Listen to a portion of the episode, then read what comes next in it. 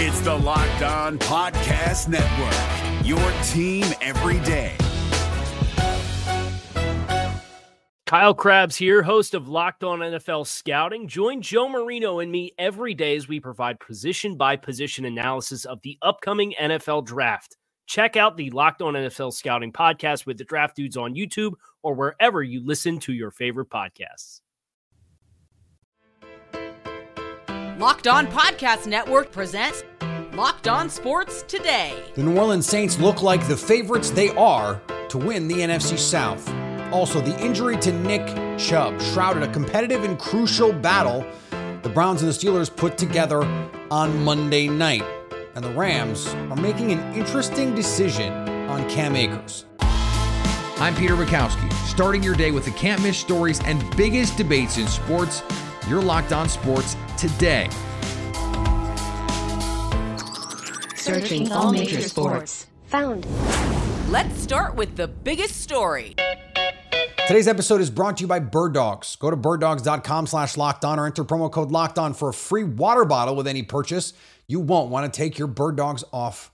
We promise you. If three's a crowd, then the NFC South is pretty crowded. Three teams now 2 0 at the top of the division after the New Orleans Saints held off the Carolina Panthers 20 to 7 at Bank of America Stadium. Speaking of Bank of America Stadium, Ross Jackson from Locked On Saints at Bank of America Stadium joins me now. And Ross, this is a Saints team that has now won a pair of close games to get to that 2 0 with Derek Carr under center. This one they really had to ham and egg put together. Taysom Hill trying to sticky tape and and glue together an offense here. Uh, how are how are they how are they doing this? Yeah, um, in in in what might be at the moment the most unsustainable way on offense possible. Um, you know, the, the the key the key to the New Orleans Saints offense right now seems to be lull the opposing team to sleep during the first half, hit a deep shot to Rashid Shaheed and or Chris Olave, and then score one maybe two touchdowns, and then see if that ends up putting you out over the top. But honestly, it, it really does come down to for, for this team the, the sustainable part of what it is that they can do is that they can win with defense. This is a team right now that hasn't allowed uh, 20 or more points in the last 10 games. And uh, that is a franchise record for this team. And that puts them in position to win games for now. It, it, if you could nitpick the last two, right? But 10 games, that is mm-hmm. a different kind of sample size. Like, sure, okay, week one, Ryan Tannehill plays terrible. Then you get yep. the rookie Bryce Young, but still, now we're talking about half a season here. What about this offensive experiment, though, Ross? Because if this team wants to be a playoff team, wants to be someone that is a factor in the NFC, they're going to have to get this offense figured out. What do they need to do better to get there? Yeah, I think it all starts up front. It's got to be protection first, be able to buy Derek Carr a little bit more time to be able to take advantage of some of those weapons that are out there. We saw today, uh, or, or this evening rather, uh, you know, a, a, rushing attack of over 130 yards, which is vastly improved from what they did last week against the Tennessee Titans, two times that. And these are both, you know, challenging fronts in terms of the Titans defense and the Carolina Panthers defense. But there are going to be tougher challenges out there. And if New Orleans wants to be able to put together a recipe on offense, not to use a, a food pun on a New Orleans team here, but if they want to put together the recipe for the right gumbo, I guess you can say the run game has to be a part of it. Protection up front has to be a part of it. The Saints have some really good weapons on offense, but they need the time to be able to, or they need to buy Derek Carr the time to be able to take advantage of it. Yeah, a little, little protection, little time. Now you got a stew going. You're in really good go. shape. There you go. The, problem yeah, we call it we call offense, it gumbo down south though. We don't do stew. We don't do stew.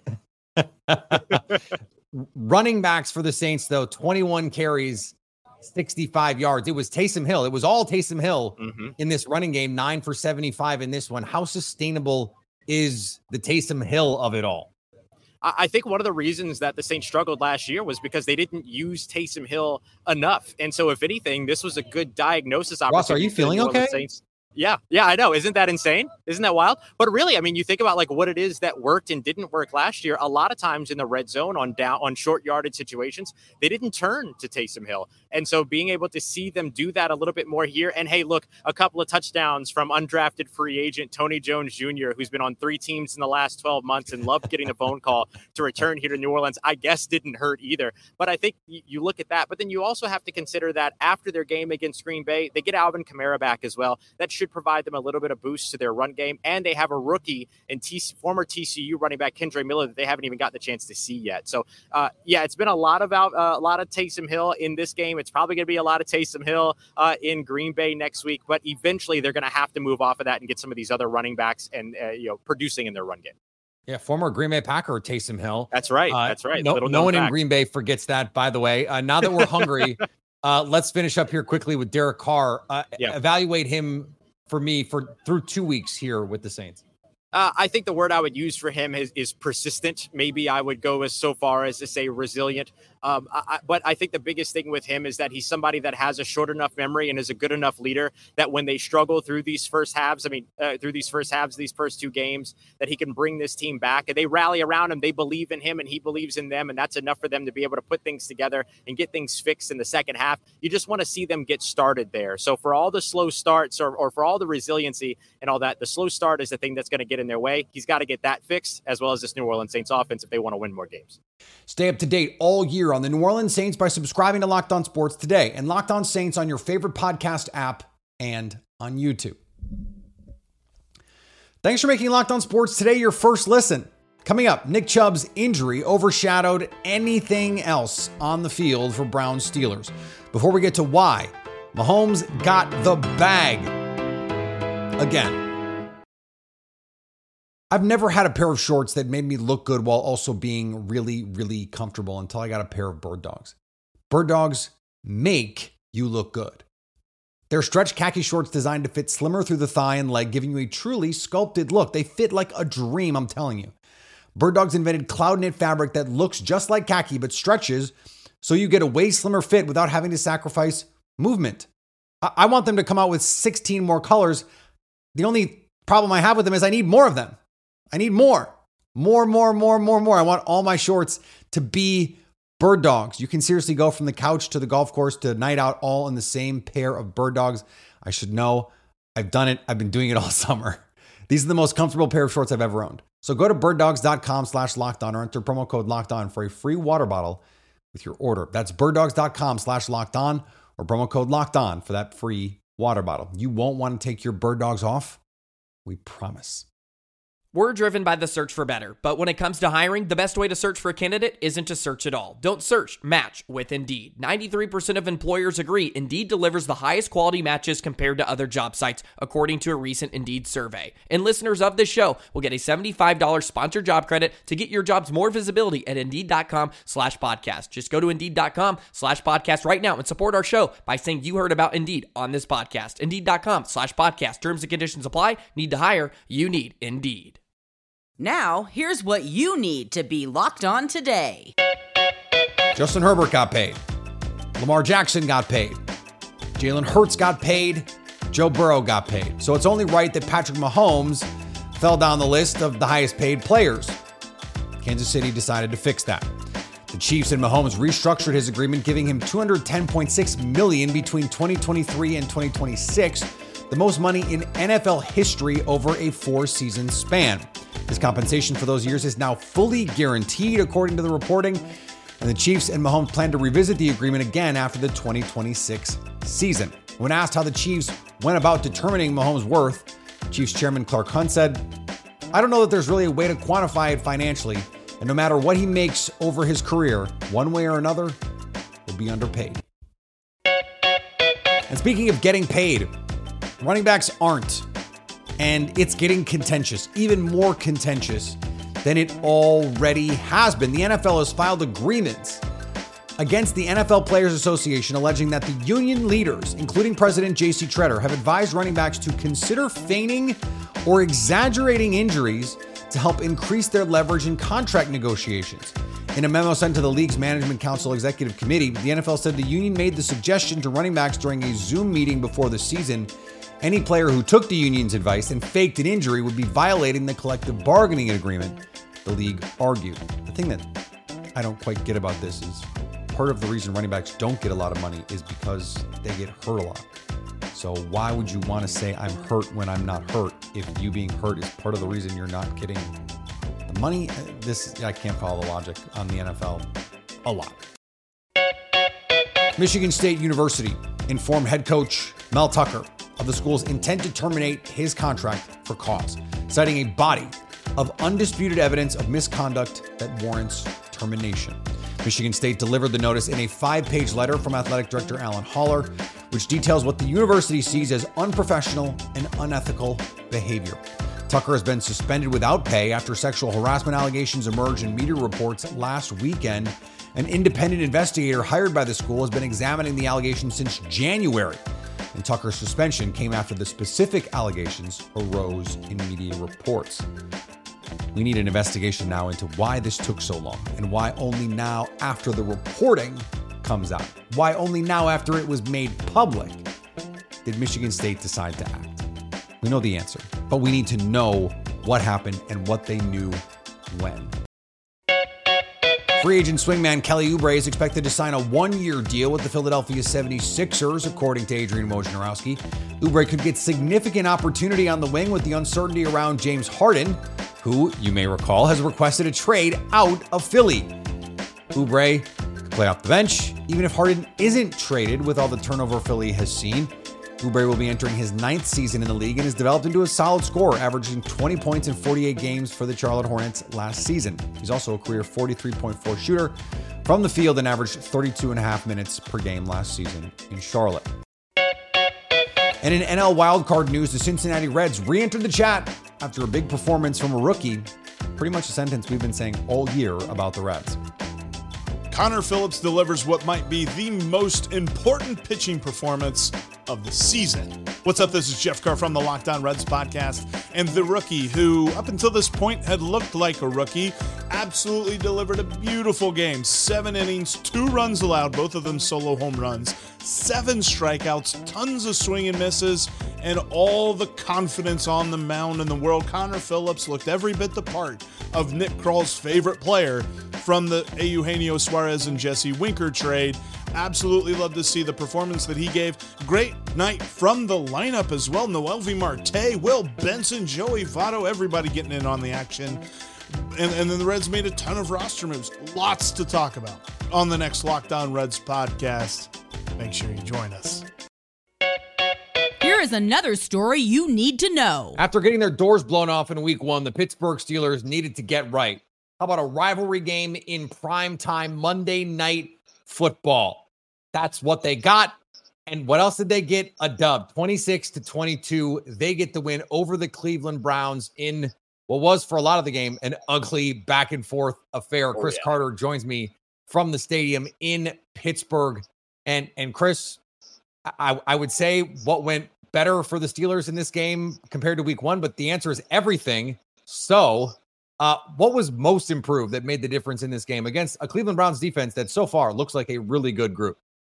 I mean, that's the thing. Kenny Pickett throwing that 71 yard touchdown pass to George Pickens in a week where they're missing Diontae Johnson. They lost Gunnar Olszewski early in the game. They were really down to about three wideouts who they practice with normally in the offense.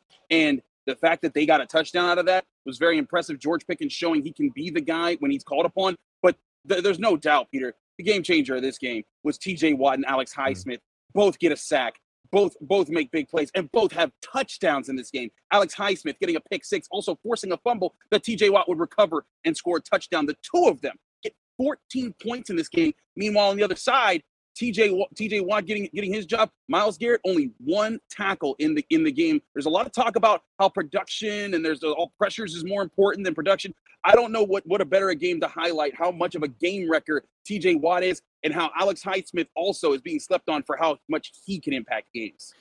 Yeah, TJ Watt becomes the Pittsburgh Steelers all time leading sack leader, which seems crazy considering he's not even 30 years old. Right. Uh, that said, this defense, Chris, has been the calling card for the Steelers team uh, basically from time immemorial. Uh, and yet, 198 yards on 35 carries against them on Monday night. And that's in a game where Nick Chubb goes down with a scary, scary uh, leg injury. Obviously, our thoughts go out to him. That was, Oh, that was one of the one of the more brutal injuries you are ever going to see on a football field. Uh, what what can they do to get this run defense back to where we would expect it from a Mike Tomlin Pittsburgh Steelers defense? It's, it's what adjustment I've been calling for personally. Montravius Adams, a former Packer, uh, uh, was was on the field. He's been their start at the nose, and he was just getting whooped. In the second half, they put in Keanu Benton, the rookie they drafted out of Wisconsin, and he looked much better, and that helped them stuff the run a lot better in the second half. But also some sloppiness on their parts. Levi Wallace having an all-time terrible game. He was the guy that gave up the edge on that 70-yard run. He gave up the edge on the on, on the on the McCaffrey 65-yard touchdown last week. And he was getting picked on in this game by Deshaun Watson in the times they were able to find success. He was a big problem there. Also, you can see the impact of not having Cam Heyward. And you and honestly, the Steelers defense deserves credit because they lost Minkah Fitzpatrick early in the third quarter in this game. Yep. And I thought that was going to be it for the, for this defense. But still, they find a way to win with their other stars in the field, despite missing two of their best players on the team and arguably two of the best players at the position in the NFL. Still, uh, they have a lot to work on. They talked about needing to clean up, but like I said going into this game, the key was going to be could their edge rushers make more plays than Cleveland's edge rushers? And they absolutely did. So where does this team stand now after two weeks? They get this critical win against the Browns team that is loaded with talent, albeit uh, amid a ton of injuries. Pittsburgh dealing with injuries of their own, but we saw in week one a, a game they'd like to forget. So how do we how do we balance that right now with this Pittsburgh team? I think this is still a team that has a lot to clean up right now. They're sloppy on a, on a, lot of things, and they even admitted that as much after the game. Kenny Pickett saying, "Hey, we executed some things, but we got a lot to clean up." Uh, you know, the defense also acknowledging, yes, they made a lot of plays, but they want to be more stout against the run. Granted, they probably just faced two of the better rushing threats in the NFL in the Niners and the Browns. Next up, they got the Raiders and the Texans. They can't afford to go to sleep on these guys. They've got to be able to clean some things up on offense, be more consistent, convert more on third down. They were not happy with their third down production today, but I do think that they're seeing improvement. Now they just got to take keep taking those steps forward, and they'll be a better team. I don't think the Steelers are a, a really good team right now. I think they're a pretty average team, but they have the talent to be better, especially with the youth on their roster. That's going to be the key. Can the roster, can, can the young guys like Kenny Pickett, Najee Harris, Pat Freiermuth, and Joey Porter Jr., who had great coverage on that fourth down pass at the end of the game, the rookie coming in big, can guys like that step up and keep making this roster better? That could be the story of the 2023 Steelers. Stay up to date on the Pittsburgh Steelers by subscribing to Locked On Sports today and Locked On Steelers on your favorite podcast app and on YouTube. Coming up, the Rams are moving on from Cam Akers already. If you're looking for the most comprehensive NFL draft coverage this offseason, look no further than the Locked On NFL Scouting Podcast. Join the draft dudes, Kyle Crabbs and Joe Marino, as they go position by position through the NFL free agent class and into the star studded crop of college stars who will be selected in the 2024 NFL Draft. If you want to know who your favorite NFL team should be adding to its roster, you need to check out Locked On NFL Scouting, available on YouTube and wherever you get your podcasts. Part of the Locked On Podcast Network. Your team every day. Cam Akers has dealt with injury after injury to begin his career. The Los Angeles Rams have had enough. Locked on host Travis Rogers and Doug McCain have more. He was a late scratch. He was surprised inactive on Sunday against the 49ers, getting scratched despite being healthy for week two.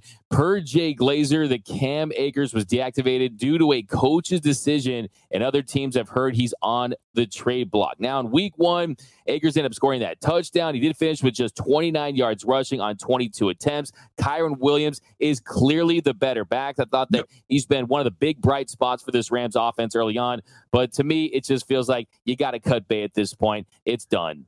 Well, I, I want to read a tweet from Jordan Rodriguez, who covers the team from the Athletic, and this is what she got out of Sean McVay towards the end of the uh, the game or after the game last night. It says Sean McVay calls making Akers inactive a coach's decision.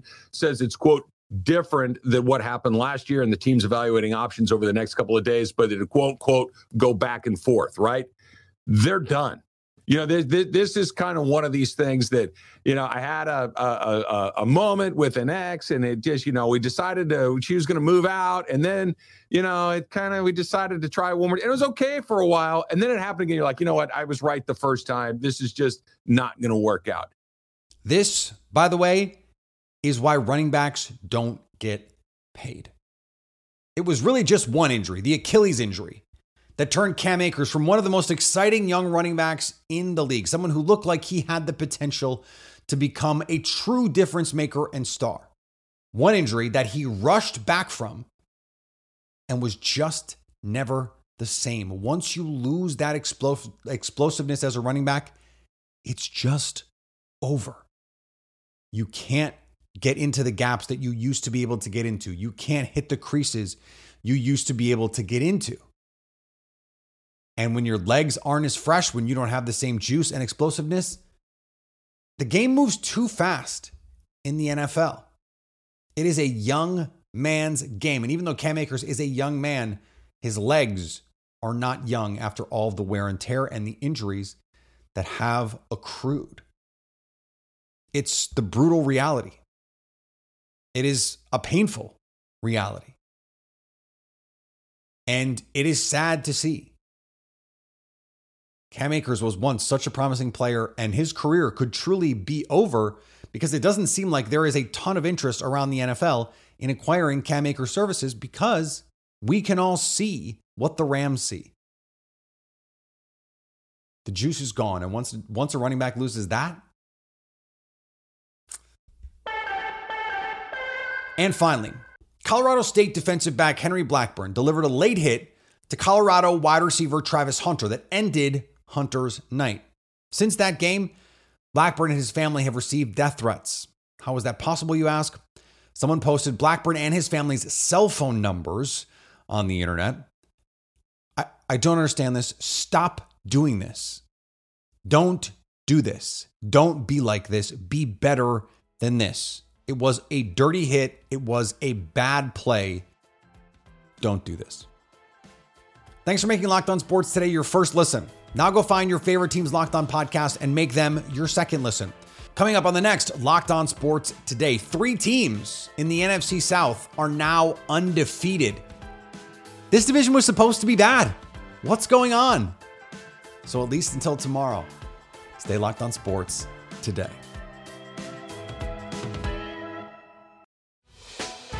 Hey, Prime members, you can listen to this Locked On podcast ad free on Amazon Music. Download the Amazon Music app today.